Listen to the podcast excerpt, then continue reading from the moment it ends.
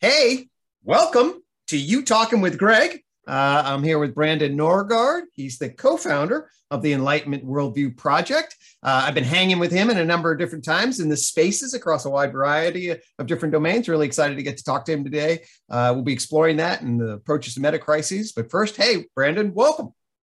Yeah, thanks for having me, Gregg. It's really great that you join us. Um, so why don't we just uh, help the audience uh, with a little bit of background, share a little bit of the narrative about how uh, you got involved in the space in general, and then we can lead into the whole Enlightenment Worldview project and what's that about? All right, yeah. So I'm uh, from Folsom, California, which mm-hmm. is near Sacramento, yep. and uh, it's an interesting place that there's a convergence of like attempts to use government to improve people's lives here in California, but it doesn't work. And then, uh-huh. you know, we're not that far from Silicon Valley where they have, you know, a really, uh, you know, really high uh, technology development, and that doesn't right. seem to be getting the job done. So, mm. growing up in this environment, I'm thinking, you know, there's a lot of things I'm, I'm, I'm thinking about how, you know, maybe technology or government reforms could could uh, be leveraged, you know, mm. and I uh, started this. Um, I was interested, you know, we, we, uh, some of my friends, we, we started this meetup group where okay. we're talking about all kinds of issues, political, economic, mm-hmm, you know, mm-hmm. if, and philosophical, how, how philosophy can be leveraged mm. to try to sort out some of these great challenges we're dealing yep. with. Right. And, um, yeah, so with, with that, we, we started getting into just a, a lot of things and, the uh, a lot of topics, a lot of top, a lot of things going on in recent years. You know, it's been going sure. on for no shortage of things to to discuss. Anything in that philosophical group that really caught your eye, or that you recall was a major theme, or or things that are, are worth sharing in that regard? Yeah, you know, and some of the regulars who they introduced me to Game B or. Mm the sense making scene, mm-hmm, you know, mm-hmm. and that's uh, it's really started getting more a bigger thing a few years ago when the world here, the, the US uh, politics really started having some serious problems. So I'm, I'm looking into, we're talking about game B, we're talking about sense making. And one of the things that really uh, uh, came up is that, you know, we had some people who were just interested in talking about these topics. We're mm-hmm. talking mm-hmm. about philosophy and politics, but a lot of this stuff is, is so jargon laden Mm. We, we, were we wanted to watch videos with you know Daniel Schmachtenberger and mm-hmm. Jordan Hall, and I came to realize okay, so this is this is really brilliant stuff, but a lot of these people who join these these discussion groups, it doesn't make sense to them. It's a mm. uh, I could see that these guys were offering uh, pieces of the puzzle to yep. address the larger challenges that we're facing. Hmm. Um, but uh, you know, I can see that this is reasonable criticism. Mm-hmm. But this is it, it, it, These these guys, you know, a little bit of motor mouthing. It's a little difficult to understand them. Yep. And I don't know what is... that's like at all. don't. Yeah, go so, ahead. So I'm trying to explain it in. Uh, I'm trying to listen carefully enough to see. Okay, here's how I would explain this to people who don't have a background in these areas. So people who right. are all, you know, they're they're they're quite they're pretty well educated, but they're mm-hmm. not familiar with all of the the jargon and the background. You know, they haven't read all those books.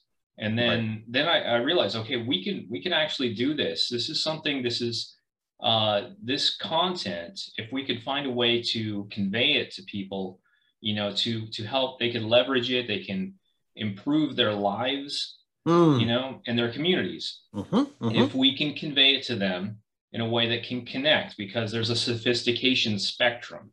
Mm. You know, mm. there's the people who who develop these these advanced ideas, this next generation thinking, and you know they talk to each other often. You know, you, you can't really do that that development unless you're using a specialized jargon. But yep. then there's a there's a translation process to totally. to bring it to people in which in a way that that is not only understandable but also inspiring totally you know so totally. i got some uh, uh, some some uh, close friends of mine we got some uh, practice doing that and we we started thinking okay why don't we create uh, like a little organization hmm. based on doing this you know yes mm-hmm. Mm-hmm.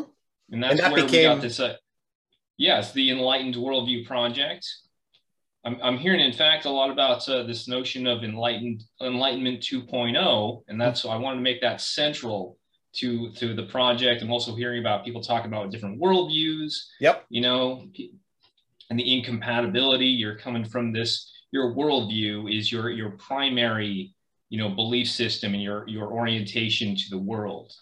So it's your your primary ontology and epistemology and value system.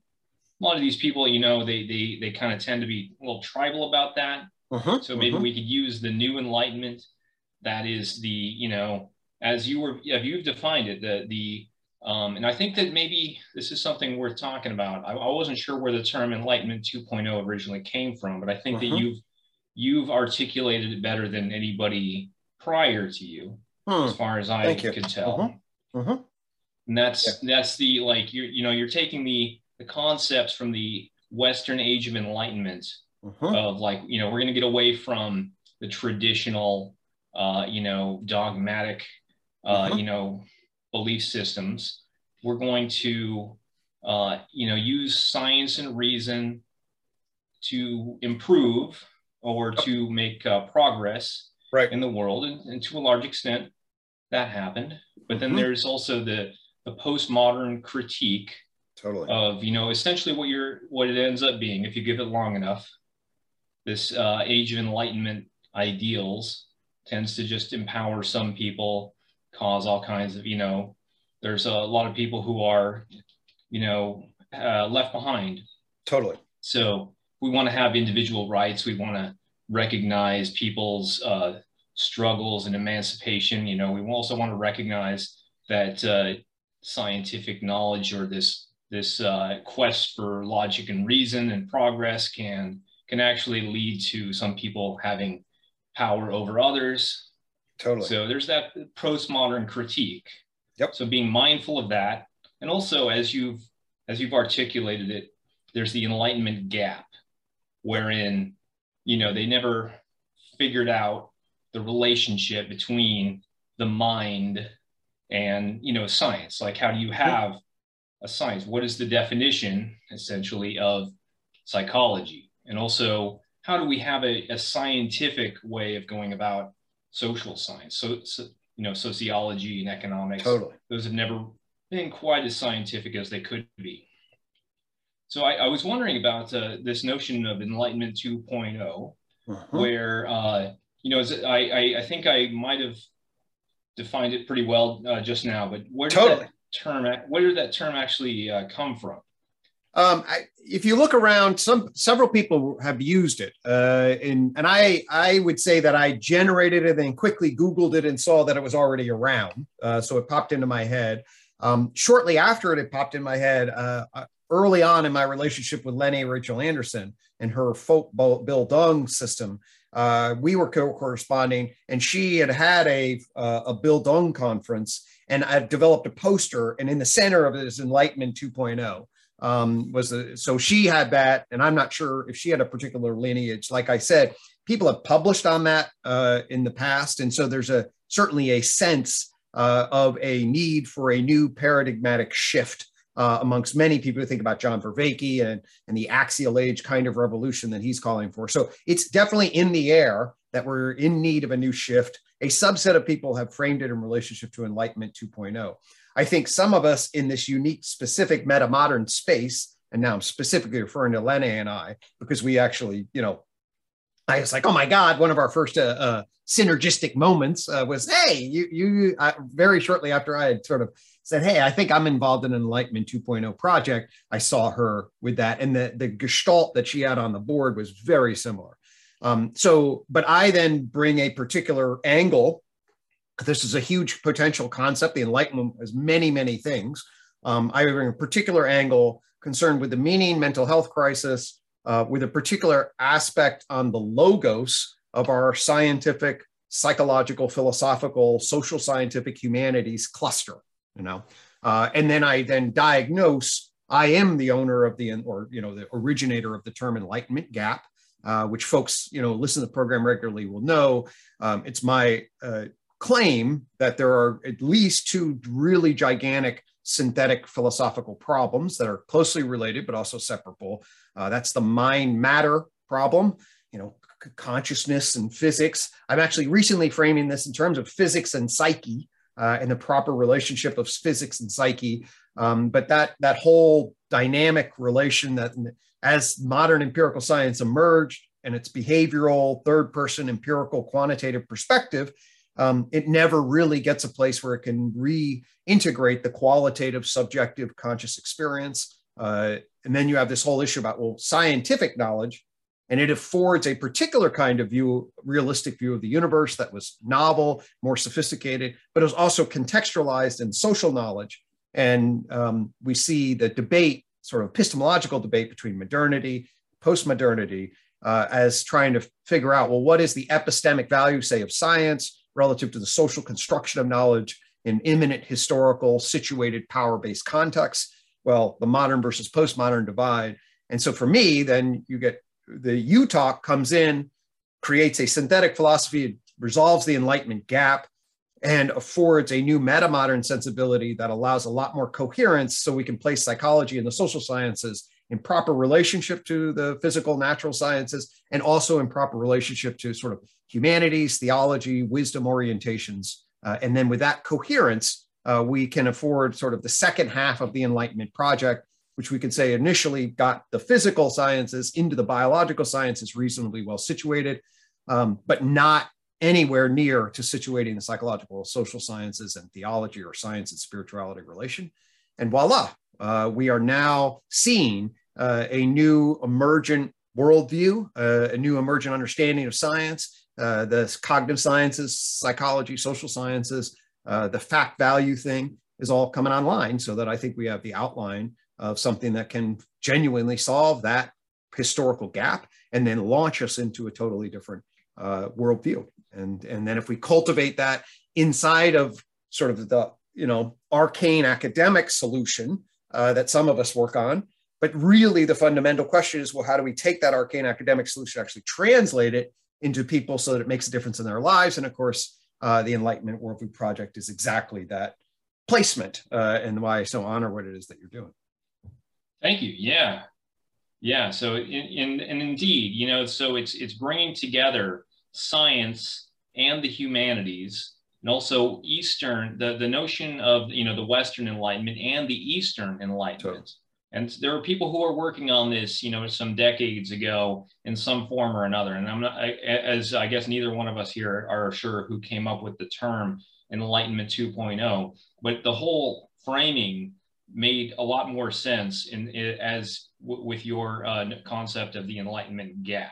Mm. You know, so mm-hmm. I can say that uh, you know mm-hmm. people were talking about similar things, but it really started to connect mm. with that. And then there is that process, as you're saying of of bringing this to to people in a way that you know they can they can understand it it inspires them to improve their life and their community and their world yeah so can you uh, we'll get into some other dynamics of the whole meta crisis thing but uh, maybe you say a little bit more about what you do with the enlightenment uh, worldview project and kind of where is it and uh, how has it emerged to get to where it is and then do you have future hopes for it or uh, what do you see in, in yes. relationship to that? Yeah, yeah. So, well, for one thing, you got you've met you've uh, heard about this concept of the uh, liminal web. Yeah. And uh, you know when in fact it was uh, that term has only been around for a few months with uh, mm-hmm. Joe Lightfoot. And, yes, he made that like, term. Uh, now stamped it into the culture. Other, there's other uh, terms like I guess approximate equivalents like the the so-called sense-making web or the emergentsia. Sure. And in fact, that was the, the term, the emergentsia. I first heard about this when we were starting this Enlightened Worldview project. And uh, some people, essentially, that was what we were seasoning upon. Like mm. these people, you know, they, they talk about uh, things that are, you know, next generation thinking that are mm-hmm. so brilliant, but how do we, how do we bring this to the people? How do we take that? How do we mm. take things, you know, now I can say within the liminal web, how, how can we implement these ideas at the community level? Mm-hmm. So a lot of these people, uh, they're looking for greater uh, inner peace and tranquility in their relationships with others and mm-hmm. among people within their community. Mm. And uh, there is unnecessary conflict on the inside and the outside. How uh, so we have uh, you know there's psychological therapists such as yourself, mm-hmm. such as a lot of other people within your field, but we were thinking, okay, why aren't there sociological therapists? Um, Beautiful. It's, yep. is a role that used to be uh, played by you know, pastors. Mm-hmm. Um, mm-hmm. But then what if it was uh, more secular? You mm-hmm. know, so it's not someone who is coming from a specific like spiritual uh, perspective. You know, yep. And I think we think that uh, every community needs people like this. Yes, and, I love that. Uh, yeah. Uh, so this would be based on a few things, you know, and we would leverage the concept of Bildung as, as and Rachel Andersen has uh, uh, uh brought to the forefront mm-hmm. with the uh, folk Bildung 3.0, because her, yep. research found that there were at least two iterations of this Bildung from, from past generations. Exactly. So this is the self-cultivation, you know, lifelong learning and community development all working in conjunction.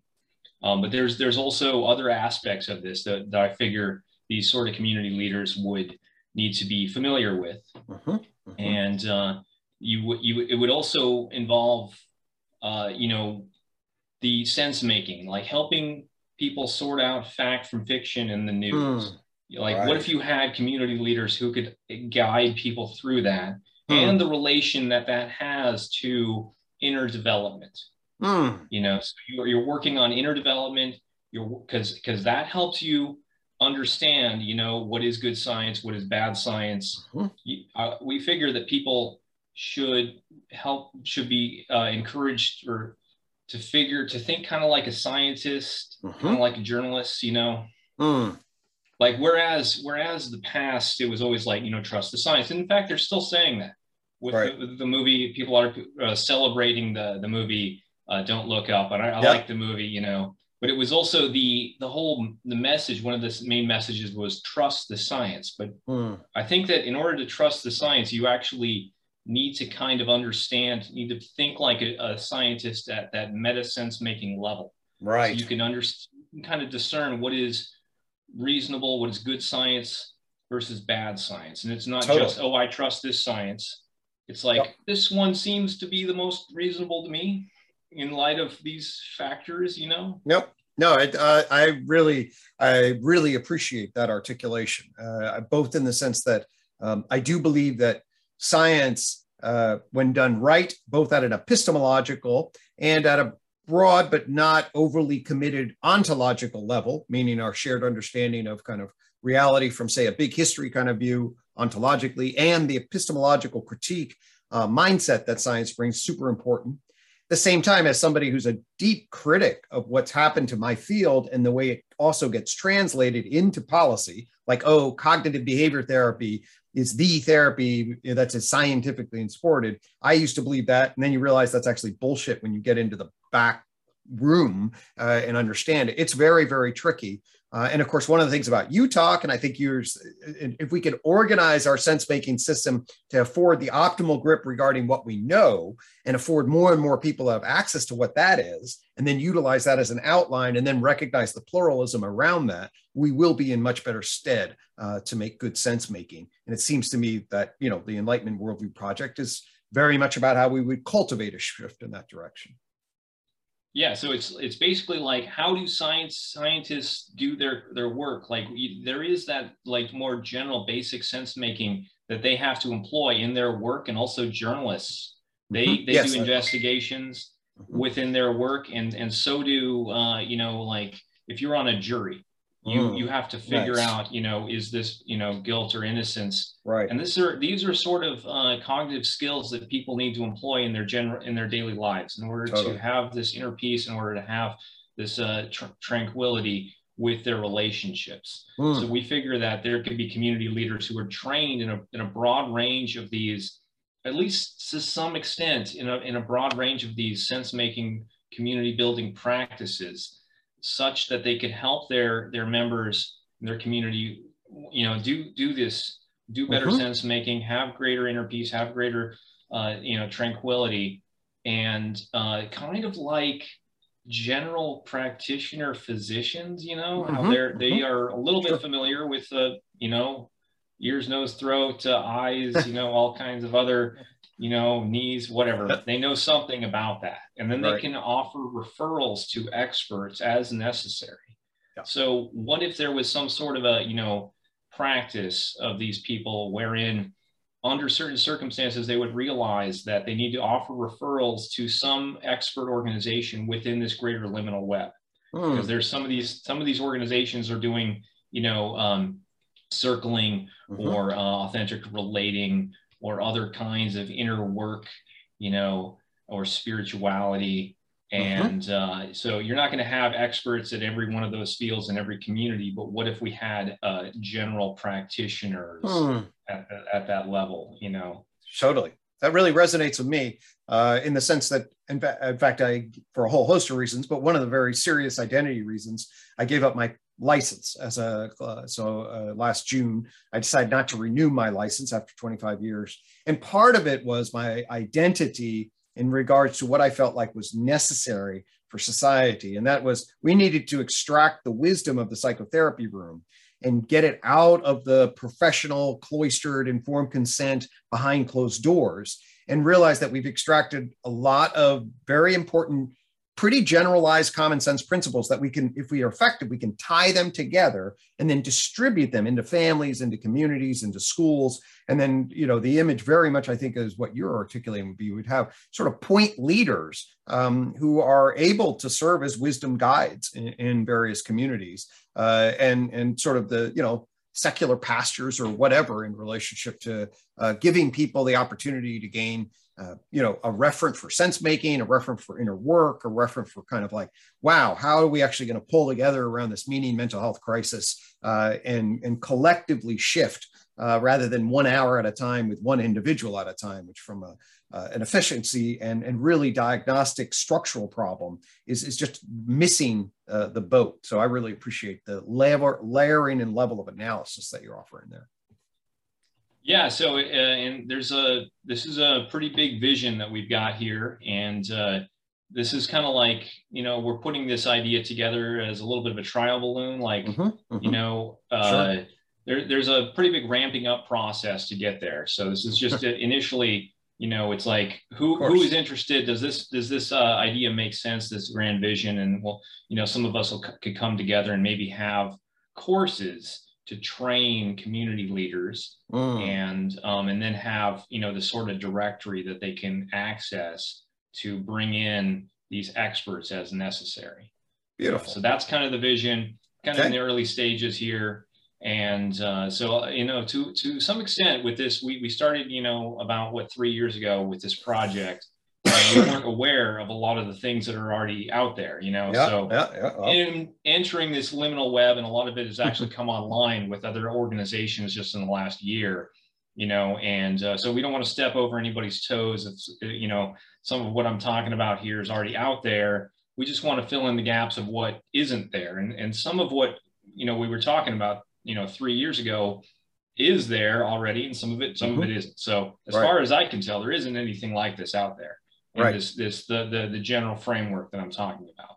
And yeah. I think it's doable. You know, I'm not exactly sure what it's going to take to get there, but it's something that we're we we want to we want to implement. Beautiful.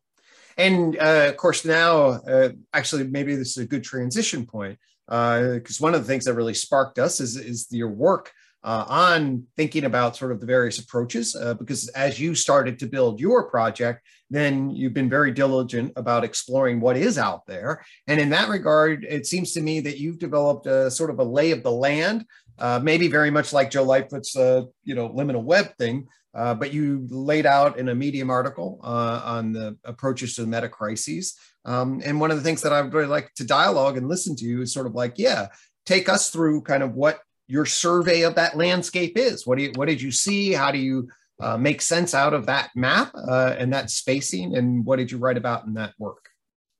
Yeah, yeah, and that came from three different things at least. One of which was the article that Jonathan Rowson wrote a few months ago mm. about the you know ten flavors of the meta crisis. Right. He wants us to take in all of the and stew in all of the you know uh, interrelated problems and, and crises and, and ra- recognize that there aren't simple solutions to this. So right. At the probably tasting the, the, pickle article, right? That's the yeah, tasting, tasting the pickle. The pickle. Yeah. So we, uh, you know, we have this ecological crisis and we, we, depend on our biosphere. So that's probably the number one important thing. Mm-hmm. But then we have, you know, the political crisis keeping us, that's preventing us from, from actually addressing that We right. have uh, education and sense making crisis, preventing, you know, uh, that's keeping people from rec- really recognizing that things are, you know, as bad as they are. Mm. And, uh, you know, it's not like uh, there's a comet hitting the earth in just a few months. It is, it is uh, a little bit like that. It might be, it might take some decades, but it's still like, this is something we need to, to, to you know, take serious action on in the short term. And, you know, yep. and sociocultural crisis where people aren't getting along with each other, especially, especially people from different backgrounds in life. We have mm-hmm. some people who are struggling to get by while others have enormous amounts of wealth, mm-hmm. you know, inequality. And so yep. how do we deal with this? How do we deal mm-hmm. with this? And so that one of them, yeah. So one, one source is that, that article that, that uh, he wrote, like what Jonathan Rowson wrote. Okay. And it's mm-hmm. also, uh, yeah, Joe, Joe Lightfoot, uh, site, uh, you know, uh, having that, that article about the, the landscape mm. of the liminal web and all the mm-hmm. different mm-hmm. organizations working, you know, in meta modern, integral theory, game B, et cetera, adjacent spaces and how, how they're interrelated.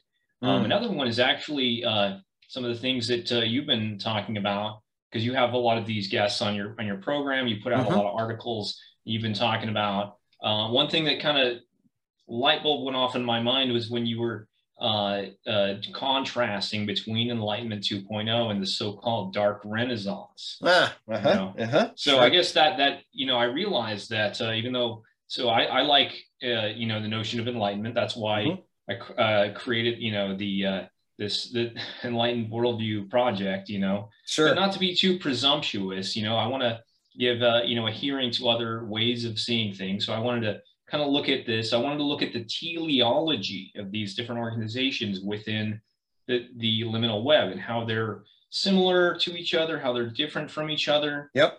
Um, so I looked at that, and I I, I created this uh, this you know spreadsheet.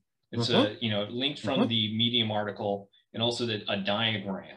Right. I, I guess the way that I thought to uh, first uh, categorize it was based on you know spiral dynamics, mm-hmm, the different mm-hmm. uh, thought perspectives or value memes. Actually, let me just pause you there, and people will probably know this, but I'll just give them some uh, framing. So uh, the maybe we can dialogue a little bit more going forward, but just to make a reference. So the Dark Renaissance emerged uh, on Alexander Bard's intellectual deep web as a framing for his vision uh, that came out, come, came out of his Syntheism series and then the digital libido uh, and process event, I think is his next one that he's working on.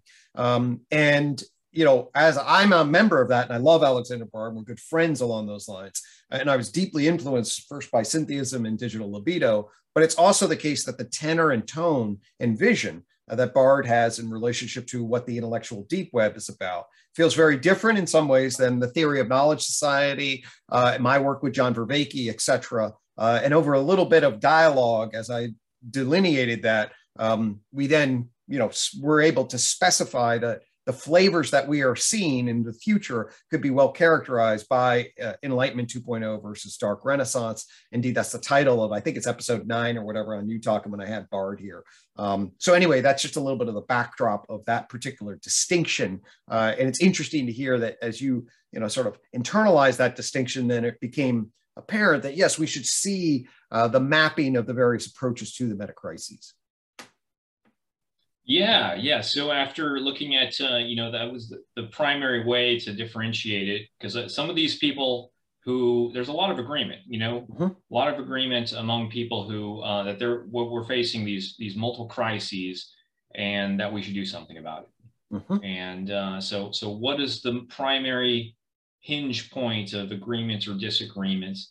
Um, and I use spiral dynamics, you know, or something close to that. A lot mm. of a hmm. lot of writers have been doing uh, work in this area, um, and that's where you know you have the in, sort of indigenous pro- approaches or the traditional approaches, which is you know kind of a religious uh, uh, comes from that, and then you have the, you know modern like oh maybe we can use modern science, maybe we can uh-huh. have this this uh, rational enlightenment, and this is something that Steven Pinker has been sure promoting with his book Enlightenment Now. That's pretty exemplifying. Partially, partially an embrace of his work, but partially, mm-hmm. you know, uh, yep. a reaction against it. And uh, so we can call that enlightenment 1.5 i suppose ah. because he he has a pretty simplistic uh-huh. view of it he thinks that we can have just keep doing more of what we've done already yes more of the the same you know uh, values and uh, intellectual like psychotechnologies that that got us that that brought humanity out of the dark ages and that uh, improved the lives of so many people especially in the you know the 19th and 20th centuries. And if we totally. just implement that further and deeper mm-hmm. then we will overcome the challenges of our time. So that so, seems to be his his yep, uh, totally. thesis in his recent books. Yep. And but he is also disdainful of of any kind of postmodernism or critical theory. Um, so I agree. I think it's a little bit simplistic, you know. So we can call that Enlightenment 1.5. Yeah, I really like that. Um, I'll just say in my own history uh, of, you know, I when I discovered the problem of psychotherapy, 1993, 1994. Um, I then backed up and said, well, what's the best framing for this? Uh, and then fell into evolutionary psychology. Uh, 1995 or so, and found Steve Pinker's uh, The Language Instinct. And he was also, he worked with some of the leaders, uh, Barkow, Cosmides, Tob, Tob, uh, John Tooby. Um, and, and I was a real admirer, admirer of his uh, view. And I think he's a brilliant guy and, and, and I have an enormous amount of respect for him. But man, has my worldview changed since 1995.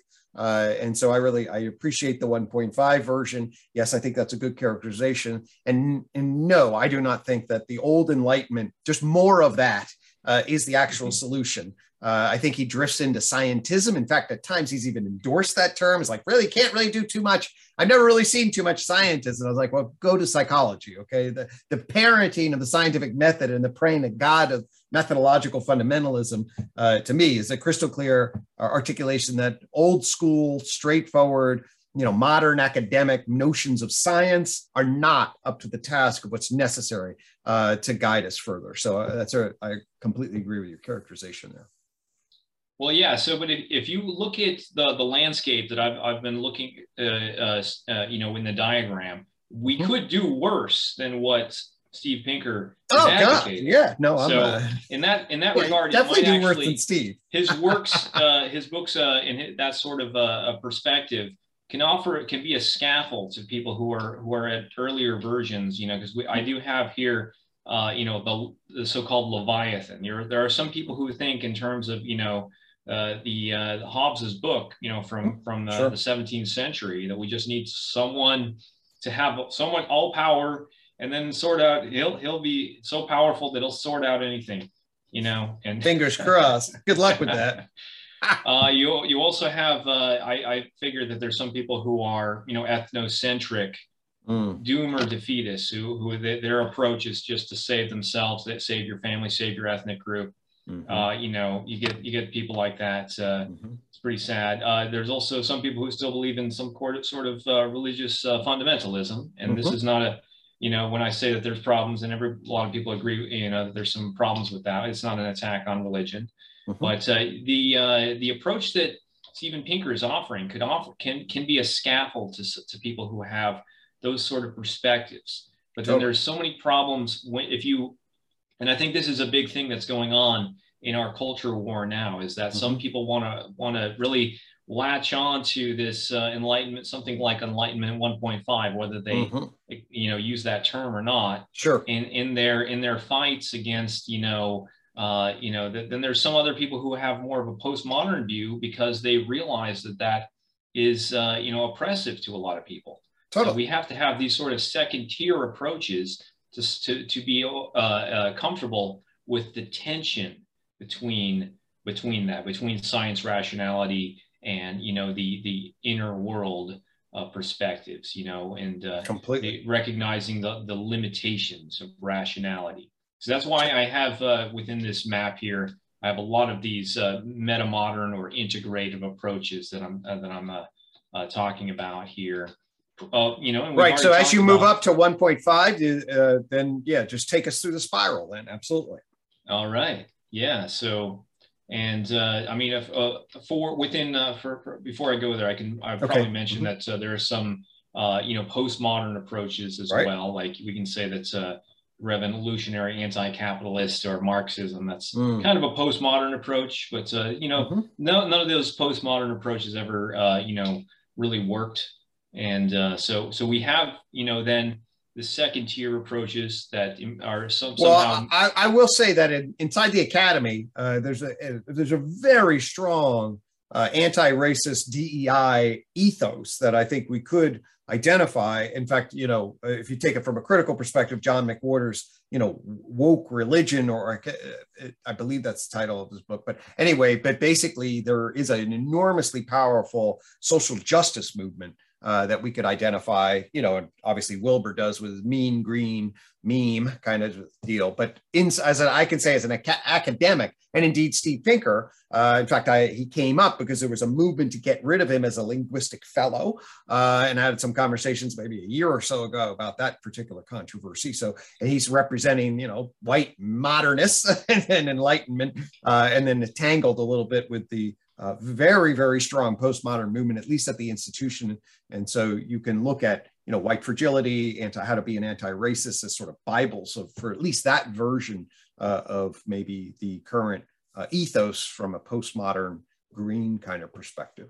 Yeah, you're right. And, and there's probably a, several of these approaches that uh, I didn't exactly uh, have in, in, you know, in this version mm-hmm. of, of the, of the map quite yet, you know, if some of it was getting a little, you know, yeah, no, you gotta, you gotta, cons- you know. but all I could say is like, if there is a real movement towards postmodernism, my experience is actually the institutional identity of the academy has basically flipped into that mode, especially if you merge sort of a post-structuralist idea with um, oppression narratives and the reversal of oppression narratives as the fundamental orienting uh, mission, which, of course, at the basic sentiment level, I completely agree with. However, the way it's getting realized and the ideological grounding of that realization is something, of course, I'm very critical about times. But anyway, there is definitely a, movement out there in that regard.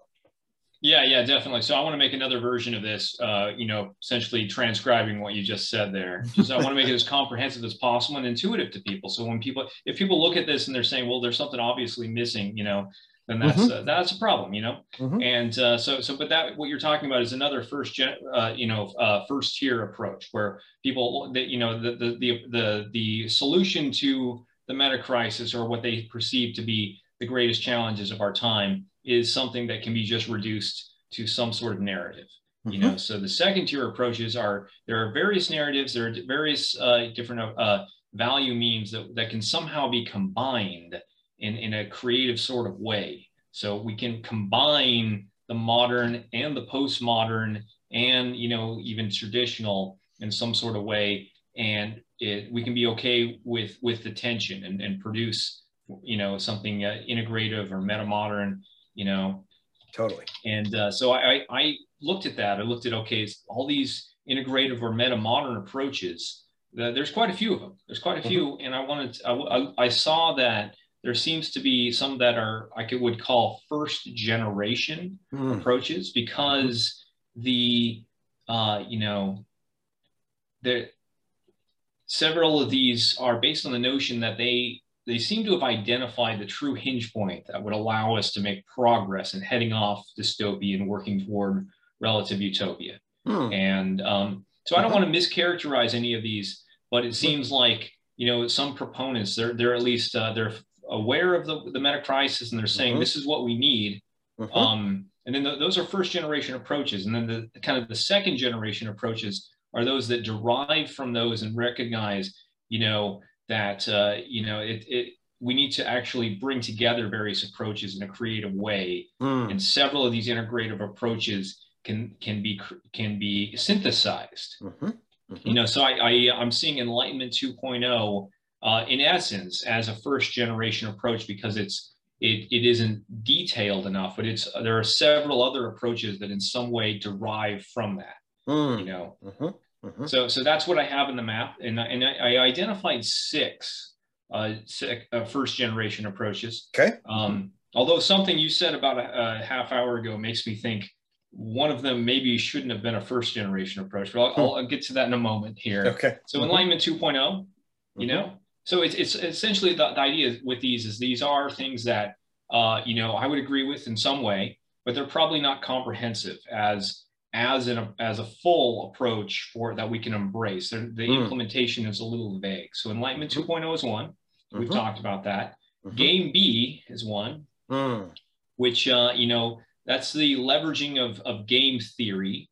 Mm-hmm. Like you know we're all in this game of life, mm-hmm. and there's there's a lot of people who are losing at the game mm-hmm. of life, and we want to figure out what sort of rules can we have for our society to run on such that things aren't so based on rivalry where some people are just trying to maximize their own you know uh, uh, resources and disregard for right you know the uh, livelihood of others mm-hmm. you know so that's what we have now with game a and game mm-hmm. b would be you know trying to figure out how we can all win at the game of life i guess right. that's one way to frame it one way but again that's like not mm-hmm. that's not super detailed so that's i'm mm-hmm. seeing that as a first mm-hmm. generation approach mm.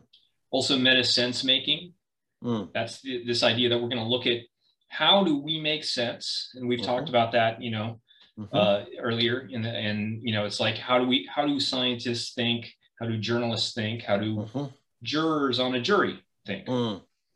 That's those are three different like kind of roles that people play in society mm-hmm. that I figure, you know, a lot of people just just in general need to think like that. Mm-hmm. And if we can promote that better, then that's that is that can be an approach to the meta crisis. But it also it's it, again it's another vague one. It's like mm. okay, so is, is that, that like rebel solve? wisdom? Would that be rebel wisdom? Yeah, yeah, definitely, definitely. Mm-hmm. Okay. Um, so I also have uh, um, ecology of mind and warm data as a mm-hmm, as a 1st mm-hmm. generation mm-hmm. approach because some of the things this is Nora Bateson. sure. Mm-hmm. He, I, I, would uh, I would have fig- I would figure that kind of based on the notion of Enlightenment 2.0 is a little bit of stage theory is a little bit baked into that. So mm. it seems like if we're gonna have what is what would Nora Bateson's warm data approach, it would probably be you know a little bit separate from that. Uh-huh, uh-huh, uh-huh. You know, so because she's not into stage theory, she right. There's a little yes. blow up with Daniel Görtz and, yeah. and some other. I, I know all the little you know, debates that are happening in the community. yeah, yeah. So, so uh, ecology of mind with the you know the, the notion that uh, uh, any categories are are contextually based, and that uh, you need to understand you know the, the holistic uh, you know ecology of how things are are interconnected and then you then you can start to to, to make better decisions mm. in life you know rather than to think that you have this map because mm-hmm. you know that is a, admittedly the enlightenment approach of uh, you know uh, your work and uh, anyone who i would consider to be a part of enlightenment 2.0 is that there's some sort of master map you may mm-hmm. say put in some say okay well the map isn't the territory mm-hmm. but Nora's, Nora's approach she doesn't even like to use maps at all because you tend to think of reality as being, you know, sure. uh, adhering to that map. Mm-hmm. So it ends up being a little bit, as she says, BS and colonial as hell. Mm-hmm. Yeah, and yeah, no, I, I, I mean, certainly, uh, I would embrace the contextualization of that. One of the things I often say is, you know, like trade knowledge, it, it's a situated map um, that slices a particular aspect to see a good chunk of the territory, um, but you don't necessarily want to be uh, imagine that you've now decontextualized yourself and seen a God's eye view of the world. Uh, and if you do that, uh, you will have have definitely uh, fallen into a trap that Nora wants to warn us against. So I would certainly agree with that. Um, but as a metasystemic guy, I'm like, yeah, no, there's actually a lot of value in doing that also. Uh, it's a both and kind of position as a proper second tier person might think about it yeah, and I, I definitely agree with maps. I'm creating maps myself here. I just wanted to, you know, I'm, uh, uh, you know, actually, in fact, what I'm doing here is the is a map. I just wanted to give that hearing to the different totally. perspectives it's, on it's a, as a I, part of this whole thing. Due diligence, you know, not to presume that Enlightenment 2.0 is necessarily the way to get totally. to get us out of this, you know. Mm-hmm. And, uh, and, then we also have uh, um, the uh, folk Bildung 3.0, and I and mm-hmm. I, I, put this as a first generation approach, you know, because it it seems to emphasize more of the community development, and uh, you know, has more of a connection to the the history of the uh, the development of of of communities and nation building than the mm-hmm. others. And mm. but now, one thing you said actually about a half hour ago was that uh, Lene Rachel Andersen had actually uh, maybe kind of are considered it to be situated within within Enlightenment 2.0, and thus it wouldn't be, as I'm seeing, I guess if that was the case, it wouldn't be a first generation approach. But whatever. You, whatever. I mean, you you would have to talk with her about this. And, and again, yes, these are mapping things in relationship to. Uh, I think it's a good sense making tool relative to the taxonomic precision about where people would actually line up. Uh, we probably don't want to be overcommitted to those kinds of things. But yeah, no, I yeah, yeah. It's not that important of a, of a detail. I did show it to her, and she didn't, uh, you know, say anything mm-hmm. about that in particular. But so, and then finally, you have the Dark Renaissance, as we've as mm. we've discussed, and this is the notion that uh, you know the continued dominance of disembodied rationality in science uh, will not make our life uh, better. It'll further denigrate our culture. And, and if we're thinking in terms of problems and solutions all the time, this will likely only further tie us in knots and create more shadows. You know, mm. so and it's also the you know expectation that uh, you know uh, there, there, there's likely going to be a dark period going forward. So we, we can start to have these aesthetic movements that can then mm-hmm. create this renaissance mm-hmm. in the coming mm-hmm. years you know so those are the those are the first generation approaches and mm. um, the ones that i think have the most uh, possibility of really making big change in the world are those that somehow integrate those mm. you know those are mm. would be second generation approaches so we can mm. see that there is some tension across those 6 mm-hmm. or even if i were to whittle it down to five there's still some tension there in the fundamental approaches, but those can then be integrated. So you can have approaches that integrate between Enlightenment 2.0 and warm data and mm. dark renaissance. Mm-hmm. Uh, so I, t- I took a stab at looking at what are these more specific, more comprehensive approaches,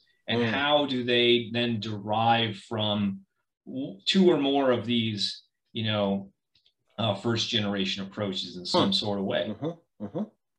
And uh, so we have, for example, you know, uh, uh Ken Wilber and, you know, Andrew Cohen have this uh, conscious evolution mm. that is, uh, this is a little bit something that we were kind of talking about, you know, in the, in the email thread is like, mm-hmm. what is the, what are the fundamental concepts of, the, of evolution that cut across all the planes of existence, you know? Mm. And if you could, if you can if you could hack that if you can understand be mindful of that then you can understand then then you can uh, uh, overcome any challenges or at least this is the hmm. thinking i don't know it seems a little bit out there right so mm-hmm. that's why it's not super popular i mean it mm-hmm. was a pretty amazing idea back uh, 20 some some years ago but the details are haven't been fleshed out yet it's a, mm. something that makes sense within a lot of these spiritual mm-hmm. communities but uh, isn't quite as popular uh, mm. as some of these other ones that I'm going to mm-hmm. highlight here.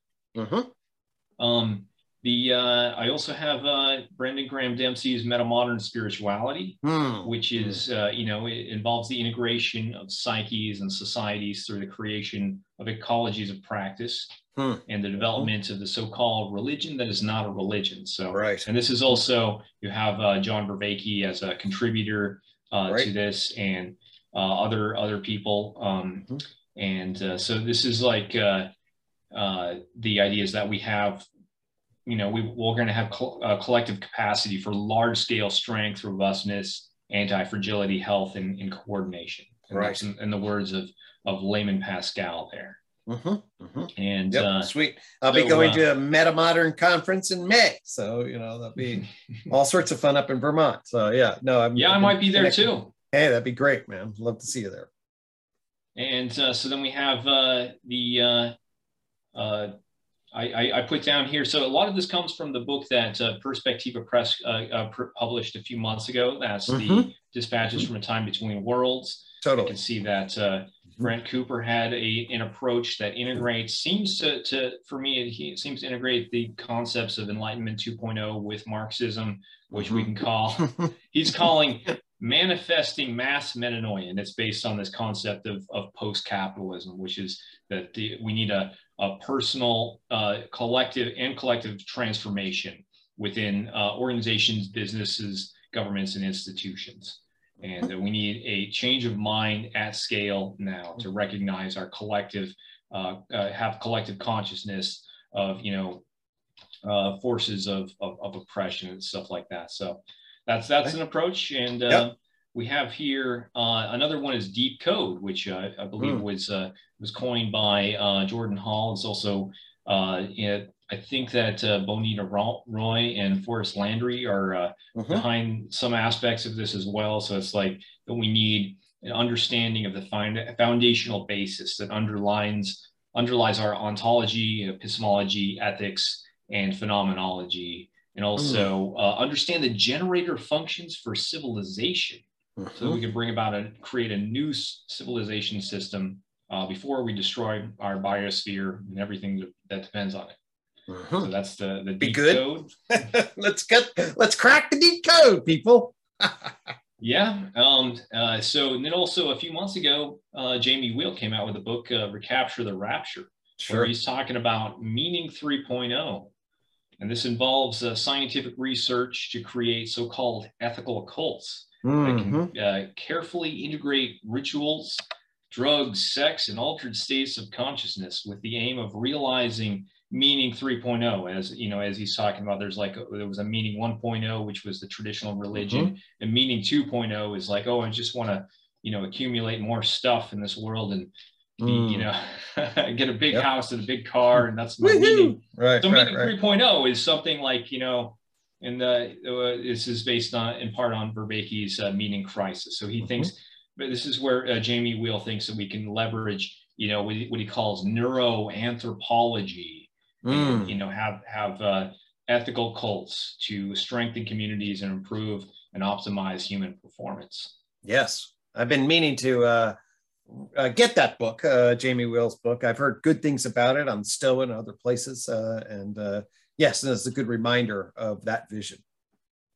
all right and then so we another thing is we got uh, micro solidarity and this is something that joe Mm. lightfoot is uh, Okay. you know, yep. heavily involved in involves Mm. what he calls pods, squads, crews, and gangs, which are four versions of micro solidarity Mm. emerging within the so-called liminal web, and there are small Mhm. communities of aid, commu- small mutual aid communities for people to do all kinds of personal development in good company for social benefit.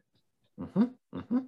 And uh, so That's uh, good. I, I'd heard some about that. I'm looking forward to learn a little bit more. Do you, can you say a little bit more about what? Do you know much about where uh, Lightfoot's project is on those micro solidarities? Like, I mean, is that a what's the size of that community? Where is it in its development? It's mostly just a prototype idea, or has he really got people um, operating in? yeah, it's also uh. Richard Bartlett is also Okay. of, of Enspiral is behind it.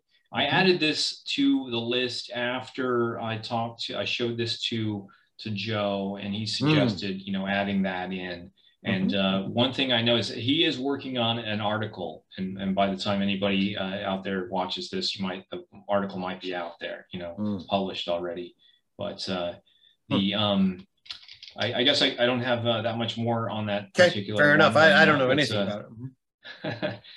so we got uh, another one is uh, the localization and bioregionalism, or the so-called doomer optimism, which is an approach that advocates for localized alternatives to the global economy, particularly involving the creation of robust local food systems and Mhm. democratic structures that can effectively resist authoritarianism and economic globalization. Mhm. Uh, and the idea is that there is something to look forward to when Mhm. certain pathological and outdated institutions in our contemporary world begin to fail and collapse. Mm. Uh, since uh, Good to have a backup plan. different ways of being in the world can emerge. So, exa- for example, you have you know the uh, military-industrial complex. You know, Mhm. uh, they're in 20, 20 years in Afghanistan, billions of, or trillions of dollars. And then what did that do? You know, so it gets might get to the point where, you know, we're not going to be spending quite so much money on the Mhm. military. And Mhm. then maybe that's a good thing. No doubt. And uh, certainly not a very good bang for your buck. You got to admit. Mm, certainly not not in the Afghanistan thing. That's for sure. All right. And uh, Joe also suggested I add uh, this one here based on the work of, of Fritjof Capra and Mhm. Jeremy Lent, which is, I guess uh, we couldn't uh, think of a really, really good term for this, but since it's based in, uh, in part on uh, uh, Taoism and Chinese, uh, you know, thought, uh, Mhm. we're calling it the yin and yang way, web of systems, which and it involves uh, uh, being mindful of the systemic interconnectedness of global problems, mm. energy shortages, environmental degradation, mm-hmm, climate mm-hmm. change, economic inequality, mm. violence, uh, war. Mm-hmm. Uh, aggravating uh, one of them will have an influence on the others. Mm. So it's very important to be mindful of the deep interconnectedness mm-hmm. of ecology and how our worldviews are formed uh, as they change, and mm. how form and how they can be changed. And so, so uh, and uh, in addition, I've uh, I talked to uh, uh, Jeremy Johnson, and he's a, you know Gebserian scholar. And, right, right, right. His approach is is you know it's not the the same thing as the uh, Wilberian uh, conscious mm-hmm. evolution. It's a, right. so it, it, involved, this is what we're calling mutations into the integral aperspectival. Mm. It involves uh, cohering perspectival thinking, developing mm-hmm. the mutational model, catalyzing the integral mutation through discontinuous leap into new modes of participatory sense making hmm. and worlding through cultural phenomenology hmm. we can develop at a planetary felt sense. Hmm. All right. Great. And uh, so it seems, uh, is it fair to say when the second tier feel much more sort of translational and enacted and, you know, sort of uh, grounded in the construction of living communities, maybe, whereas the first generation a little bit more ideational, uh, perhaps, I'm not sure, but that's some of what I'm hearing in relationship. That's that's correct. Yeah. So so so yeah. To clarify, um, within I'm using the the term uh, the languaging of spiral dynamics where they're sure. differentiating between first tier and 2nd mm-hmm. tier. So mm-hmm. uh, all of these, the, the, for for there's quite a few of these that I have as, as second tier, but then there's I, am talking about first generation versus mm. second generation, mm-hmm. and the first generation are ideational, mm-hmm. uh, as I'm seeing it, and uh, the the on the ground implementation is a little bit vague. So that's mm-hmm. why you know yep. you have in in all of these cases, all these second generation approaches, they I've, I'm seeing them borrow from at least two or more of the first generation mm. approaches. So mm. in in that we we actually can, and I think that we can we can actually bring together even more of these, mm-hmm. you know, mm-hmm. uh, that maybe haven't been formulated yet. I just I'm just listing the ones that have been formulated that I'm aware of. Sure. Um, so there's there's more uh, there's more approaches that I'm I'm noticing. You have, uh, for example, peer to peer, which involves mm-hmm. people uh, cooperatively pooling their resources through commons in a way that is complementary to business and government, with the idea that this can create prosperity for all. One of the mm-hmm. this is uh, one of the main pr- guiding principles is uh, so-called cosmo-localism. Mm-hmm. This is uh, you know spearheaded by Michel Bauwens. Yep. And then also just was just on the program not too long ago. Mm-hmm. Just recently, there's a uh, uh, this notion of Web three was created. Mm-hmm. Uh, you know, this is uh, all being spearheaded by Jordan Hall as the uh, collective name for the latest wave of innovation, uh, which is uh, touted as being more decentralized, democratic, and creative in mm. the current web ecosystems. Mm-hmm. Uh, so whereas Web one was the start of the internet, you know, with a lot of these startups and mm-hmm. and stuff, and and then uh, Web two is where major social media companies came in and they mm. own the data, and we, right. you know, we it's more interactive, but it's also it leads to you know uh, just a few companies having so much power. So Web mm-hmm. three.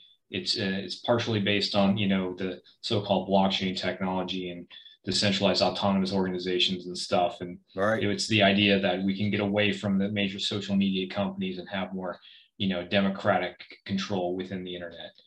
Exactly. Hmm.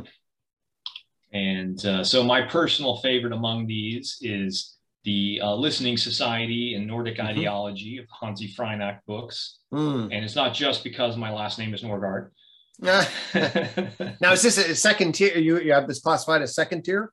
A second, uh, yeah, okay. second the generation. Meta-modern, second generation. Did that again. Uh, Sorry. Uh, yeah, yeah. Uh-huh, uh-huh. I, I, I don't know. I, I should use less uh, overlapping terminology. No, that's that's fine. Uh, it's it's clear. I just misspoke. So yeah, got it. Yeah. So I, I see this uh, definitely um, within the Nordic ideology. There's a section making clear that they are deriving from Enlightenment 2.0, and they, they're also uh, deriving from Game B. You know, they, mm-hmm. they are saying we need to not have game denial, but mm-hmm. game uh, game and nor game acceptance. We want mm. game change. Mm. So, and they're also saying that they're embracing the notion of Bildung in this. Mm-hmm. So I'm figuring they're they're partially based on Folkbildung 3.0 mm-hmm. and uh, bringing all this together. And uh, what, what I really like about this approach is that re- recognizing that at, uh, at a local level, you need at least these six different kinds of institutions mm. working in conjunction with each other.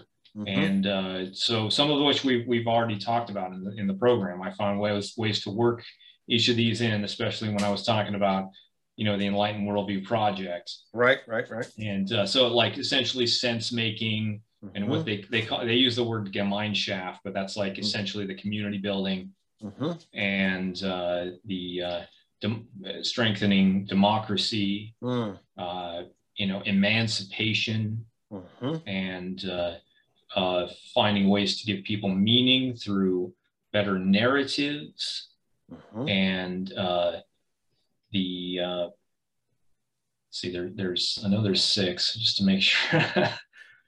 um, yeah. So yeah, so so the um, those those need all all work together in conjunction with each other within mm-hmm. within that approach. And I'm I'm figuring you know for for for the Enlightened Worldview project, I want to kind of leverage that sort of map Mm. You know, uh, I think that would make sense, and it doesn't have to be exactly sliced and diced the way mm-hmm. that they have it. Mm-hmm. But I, uh, I, think they have a pretty good pattern because those mm. those different six types of institutions, uh, which can be which can be uh, implemented by government or by private in, uh, uh, companies or by just mm. civil society. Mm-hmm. Each of mm-hmm. those, you know, they're they're they're based on a pattern of of the first and second and third person mm-hmm. epistemologies. So that's right. why I, I, was figuring, you know, if we if we were to try to implement this, which is something I think that we can implement this within the United States to try to to improve the the, the culture here, you know. Uh, we would we could ca- somehow categorize these different wor- organizations within the liminal web mm. based on uh, you know are they similar to this type of institution as ah, mm-hmm. as the Hanzi Freinacht has has has uh, outlined it? You know, this or that, and just to make sure that you're you're checking all, at least all those boxes, right? Right, right. You know, right. so that you have. This gets back to what I was saying before about you know enlightened worldview, how you would have con- uh, community uh, leaders who would would be able to offer referrals to this or that you know sort of organization within right. the liminal web if they were somehow categorized. And again, it wouldn't have to be exactly the same sort of categorization scheme, but I like that they have a map. I like that mm-hmm. that the that the uh, Hanzi Freinacht books has has essentially a master map for mm-hmm. how to categorize these organizations mm-hmm. for mm-hmm. next generation thinking. You know, right, right. Hmm. Yeah, no, that's really useful. And I think that about Is wraps that, it up. Did I miss that was what I was wondering. I was thinking, yeah. I did actually miss one, but uh, that's okay. the uh, so-called Bright Future Now mm. of hmm. uh, you know Robert Gellman. He did a series of of uh, presentations on the uh, on the Stoa, where he's talking mm-hmm. about you know planetary consciousness and aiming for sustainability, hmm. and uh, made possible through systems thinking and mindfulness of the neurochemical psychology and finding the optimal zone. Hmm. So, all right. Great.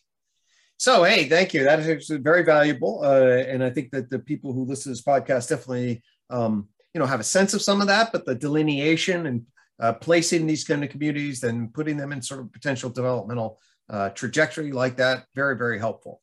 Um, so as we sort of then maybe begin to sort of wrap up and consolidate, uh, what was it like for you putting this together? Where are you now in connecting this to the Enlightenment Worldview Project, or where what what's on the edge of this now that we sort of if you have a sense of these organizations what are you what are you seeing uh, happening? Or what do you hope happen and what, what's your thoughts along those lines? Yeah well i wanted to be able to uh, you know defend this notion of enlightenment 2.0 even though mm. there are hmm. some people who who would uh, disagree with some of the uh, you know core framing, but that uh, you know, for one thing, being mindful of of these points of disagreement. Mm-hmm. You know, being mindful that there is you know uh, people who would disagree, you know, with the cons the idea that we're using these master maps, or that they disagree that we're we're trying to find some sort of uh, you know problem solution framing. Mm-hmm. You know, as as some of the other uh, uh you know uh, first generation integrative approaches are doing. And I, mm-hmm. I'm just mindful of that, you know? Sure. And so that, but also being saying that there are approaches to addressing the greatest challenges of our time that can actually have a both and here, mm. you know? Mm-hmm. There's already a both and baked into Enlightenment 2.0, but there's a there's an even deeper both and mm. baked in if you have an approach that you know integrates between Enlightenment 2.0 and uh, warm data and dark renaissance. So if those are all coming together, you know, wow. then then you're you're really capable of you know having something that that can can be implemented at the community level without saying that you know we have the solution. The solution mm-hmm. is this. Mm-hmm. You know, so mm-hmm. it's it becomes a these several of these second generation approaches are complex, adaptive in that regard. Mm. Mm-hmm. Mm-hmm and adjust and blend and create uh, novel integrations and, and all that. Huh. Huh. Great. Yeah. Um, were the things that uh, I know our primary task was to sort of delineate uh, sort of the various approaches, uh, and we did that very nicely. Or were the things that when when you came on that you wanted to discuss or share in addition to that, or things that you wanted to share, uh, you know, let our audience uh, in on uh, as we kind of begin to wrap up here? Yeah, yeah. I well, I was uh, thinking that uh, you know there's a lot of the pieces of the puzzle that uh, you know come together when when people uh, you know cooperatively you know co-create. Mm-hmm. And I'm willing to work with people on on that. Uh, if if some people have ideas that mm-hmm. uh, can can be you know we can bring together uh, whether you're on board with this Enlightenment 2.0 or not. Mm-hmm. and. Uh, there there are ways in which w- we can do that. And mm. you know, so and other things that I'm working on with this Enlightened Worldview project is I saw that there were you know one thing I'm interested in is phenomenology, sure. and the relationship to psychology and to mm-hmm. social science. Mm-hmm. Mm-hmm. And there this is where I was. I, am reading the you know the uh, the uh, integral theory books. Ken Wilber and various others, sure. and uh, there isn't enough of a connection to mm. academic work. And I was just I'm trying to understand this. I'm trying to understand a lot of the academic work that I'm I'm reading in phenomenology. Hmm. And I'm trying to put to get put that together. I'm also trying to, you know, understand how that's related to you know 4e cognitive science sure and mm-hmm. uh, and also the relations to all these you know social science books that i'm reading hmm. and i've put to i've I, I just took a stab at you know uh, summarizing this with hmm. these hmm. you know kind of charts and tables and graphs mm-hmm. and i don't know if it's this is work that's people have already done i've mm-hmm. shown i've shown some of this to people and they said hmm. well that's great maybe maybe we could clean that up and you know make it you know more uh, professional so that it could be mm. published mm. in some regard mm-hmm. um, some of it is i'm doing it to understand it myself i'm trying to understand broad landscape mm-hmm. and uh, some of it could be uh, work that that uh, nobody has quite done yet okay you know so just for example like i can ask you what is what would you say is the relationship between academic phenomenology 4E mm-hmm. cognitive science and uh, you know the inner development dimensions as outlined in in the Hanzi books. Sure. Um, and the and the relationship to to the psychology, the integrative psychology that you practice. You know? Yeah, I mean, certainly in terms of uh, there are a lot of different ways to go about that. Um, let's just we can draw a couple of quick uh, bridges. Uh, so phenomenology definitely plays a big role in 4E cognitive science. I mean, phenomenology, academic phenomenology, um, basically has its home predominantly in Husserl and then into Heidegger across a particular branch of philosophy. Uh, there are phenomenological approaches in psychology most notably, um, they're personalistic and humanistic approaches that uh, embrace aspects of that, but they're not dominant. Um, so, of course, when we're talking about phenomenology, we're talking about the ways in which things present themselves to us uh, in our uh, lived experience uh, in general, and then the systematic analysis of that and what does it mean for what we know uh, from, say, a Husserl perspective, and, and, then into an understanding of ontology or, or being in the world, being in, and then around and for itself. We do Sartre and other kinds of notions. So um, there's that cluster uh, of understanding. Merleau-Ponty picks up off of Husserl uh, and is a very important philosopher uh, to talk about the very, very tight relationship between perception and action in the 1940s, 50s, etc.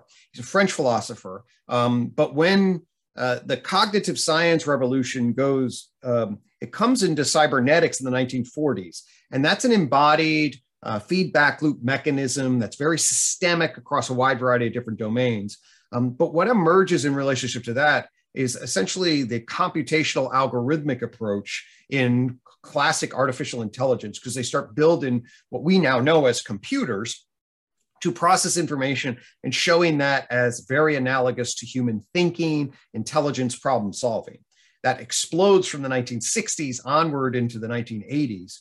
Uh, but then it very much is seen start to run its course precisely because artificial intelligence is not embodied in the organismic and psychic uh, and cultural worlds, as it were, and the neurological worlds as well. So it's this disembodied structure. Um, and then there are a lot of difficulties bridging formal computationalism to the way a human animal mind works. Okay. Uh, so then what you get is a, an emerging critique of the failure of artificial intelligence to be appropriately embodied uh, and then cultivated in action.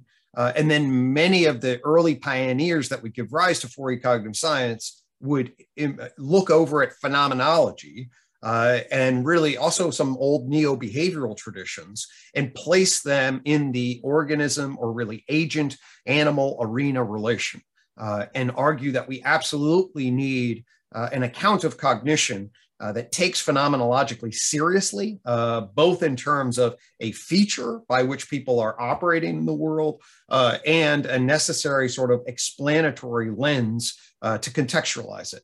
Which, of course, if you're studying things like Deep Blue and the way it solves chess problems, that's very far away from human phenomenology. Uh, so, just in relationship to the just the academic um, literature, 4E cognitive science has a very strong commitment uh, to take phenomenological uh, reflections very seriously. And they draw on Husserl some, but probably Merleau-Ponty the most in relationship to the way he contextualized the tight relation, say, between perception and action uh, in a number of different works. Uh, so there is a pretty tight line there. The relationship between then, you know, well, is cognitive science psychology? What is what's that relation? Um, I would argue that the relationship to phenomenology in psychology finds its most obvious presentation in psychotherapy.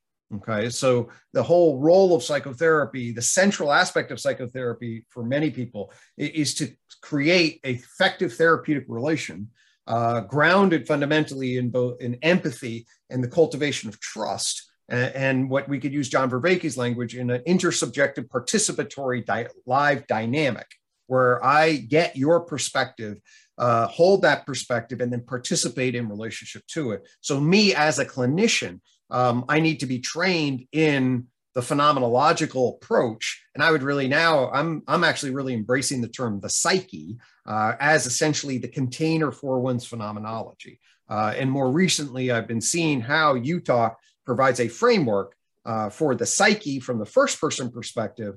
In fact, the coin, uh, the iQuad coin, really represents the placeholder for that. Uh, and then I can position that in a tree of knowledge, which is a external third person behavioral vantage point, and be able to see the first person empirical situated historical psyche in proper relationship to the more generalizable scientific nomothetic behavioral approach and the human mental behavioral approach that the tree of knowledge and unified theory of psychology affords. Um, so I think that UTOK situates us so that we can see, oh, here's the ideographic particular psyche from the first person empirical, and here's a general nomenclatic laws of behavior placed in a big history view that's actually specified what the animal mental and culture person planes are, which is absolutely crucial. And now we can contextualize third person empirical scientific views with first person empirical ideographic views. Uh, and then ultimately use the coin as the placeholder for the specific ideographic Gregg psyche from the world or Brandon psyche. Um, and then I believe if you have that situation, then the capacity to jump into the social sciences, both in terms of a more coherent ontology of what is a human person and from the vantage point of like, okay, we're going to build academic systems that take seriously the human soul. It's another way of framing the psyche in this regard, and then afford us educational systems that are, you know, appropriately aligned with that ontology, and to do so in a way that's actually fulfilling it, rather than fundamentally undermining it and saying no, there is no first-person meaning, which is certainly vulnerable from some of the original Enlightenment stuff. Uh, so, from a UTOK perspective, that network. Um, is rich and crucial to the whole Enlightenment 2.0 project. Uh, those are some reflections from where I'm coming from. I'd welcome any riffing off of that as you hear that. Yeah, yeah, yeah, definitely. Uh, so where I was going with this is that uh, there are several of these uh, people who are doing this work that is essentially the, the intellectual foundation for the practices that are out there of different ways. And there, if we had this directory, you know, that could be used by community leaders, you know, the I, I would think that the directory would be based primarily on something kind of like the AQAL model. Mm-hmm. And uh, so I'm seeing that, and I'm not sure if anybody has done this yet. There's so much of what Vervaeke has talked about. I've listened to, you know, maybe 100 hours of his content, and it it can be um, you can you can categorize and classify a lot of it. And also your work, work of other people can be classified under within something kind of like that. So that when these uh, community leaders are, are dealing with different kinds of problems, you know, uh, again, at the like kind of sociological therapy, they would be able to draw from that as necessary. Mm-hmm. And the point of having this sort of correlation that I'm talking about is so that you can have a translation between these different systems. Mm-hmm. You know, there's there's a lot of overlap, conceptual overlap between uh, academic phenomenology and 4E cognitive science that uh, you know. Uh, without these sort of maps, that you might think that you're talking different, la- different, entirely different. You're talking different languages, sometimes, but there's a conceptual overlap. So I, totally. I was trying taking a stab at having this, right? Uh, you know, to aid these uh, community leaders. Totally. And uh, there's a, be a little bit of a learning curve to even get mm-hmm. there to be able to use it. But yep. I think there's still there would be a process of of even uh, translating this into everyday language as well. Totally. You know, so that's what I'm talking about. Great. And uh, I just wanted to throw that out there. If anybody love it wants to co-create well, on that. Yeah, and in fact, you know, just the parallels with UTOK. I mean, the tree is science, you know, uh, tree of knowledge, uh, and the scientific third person. Coin, first person ideographic phenomenological, uh, and then garden is social uh, collective narrative, sense making. Uh, so you certainly have an it, I, we uh, dynamic there. It's a it's a very very powerful pronounal perspective that's useful across a wide variety of different domains. So it's really cool that you're um, looking to sync that up and then use that as a kind of directory and help people uh, serve as that guide. And that's certainly something I resonate deeply with give my own uh, theoretical architectural work. And again, I'm not sure if what I'm talking about is kind of already out there. I just put this mm-hmm. together because I was trying to understand what Vervaeke was saying, what you were saying, what others people mm-hmm. were saying, and and and uh, I didn't really see it quite. I mean, in, in Wilber's work, there's a lot of uh, you know speculative stuff. Right. Wilber does a great job of, of boxing the, um, for me, Wilber does a great job of categorizing the, his, uh, the um, epistemological perspectives, which is absolutely central uh, and a very useful frame. Uh, John and I, I think, are getting much closer on delineating the ontological uh, structure. And I don't think Wilber gets that right. He doesn't capture uh, the problem of psychology. Uh, if you can't capture the problem of psychology, you're not going to get the ontology right in my estimation. Uh, but we, he gets a big chunk of the epistemological organization. And if we're part of Enlightenment 2.0 is affording our opportunity to get the ontology right as well, well, then, hey, you know, we're going to be able to, and then actually weave together it, I, we into particular, understand how they're different language epistemological games, but actually there's an underlying monist on ontological ontic uh, structure. And then boom, uh, you get that coherence and you're singing, you know? So that sounds great. Yeah, so I'm just I'm just putting uh, some of these things together that uh, might be you know something nobody has quite done yet, and I, I think it would only uh, go across get across the finish line through a lot of cooperation with people you know? Great. So if anybody wants to all know, right well we'll make sure that your uh, contact information and people can look you up and shoot you notes uh, in relation if this is a project that they would like to potentially collaborate and dialogue with you about all right sounds good thank you hey man brandon thanks so much for coming on uh, the program. I think what you're doing, of course, with the Enlightenment Worldview Project, obviously, uh, there's a whole lot of simpatico in relationship to that. I really appreciate the need uh, to ground stuff. And I thought that you're, uh, and certainly wanted to invite you on here precisely because that map of the various approaches to the meta crises is exactly a very useful uh, taxonomy, as it were, and description uh, of the various things that are growing and helps people get a lay of the land uh, and be more familiar with what's out there and what may, they may want to uh, participate in. So I really appreciate that. All right. Awesome. Thank you very much, Gregg. All right. You take care, Brandon. Good seeing you. You too.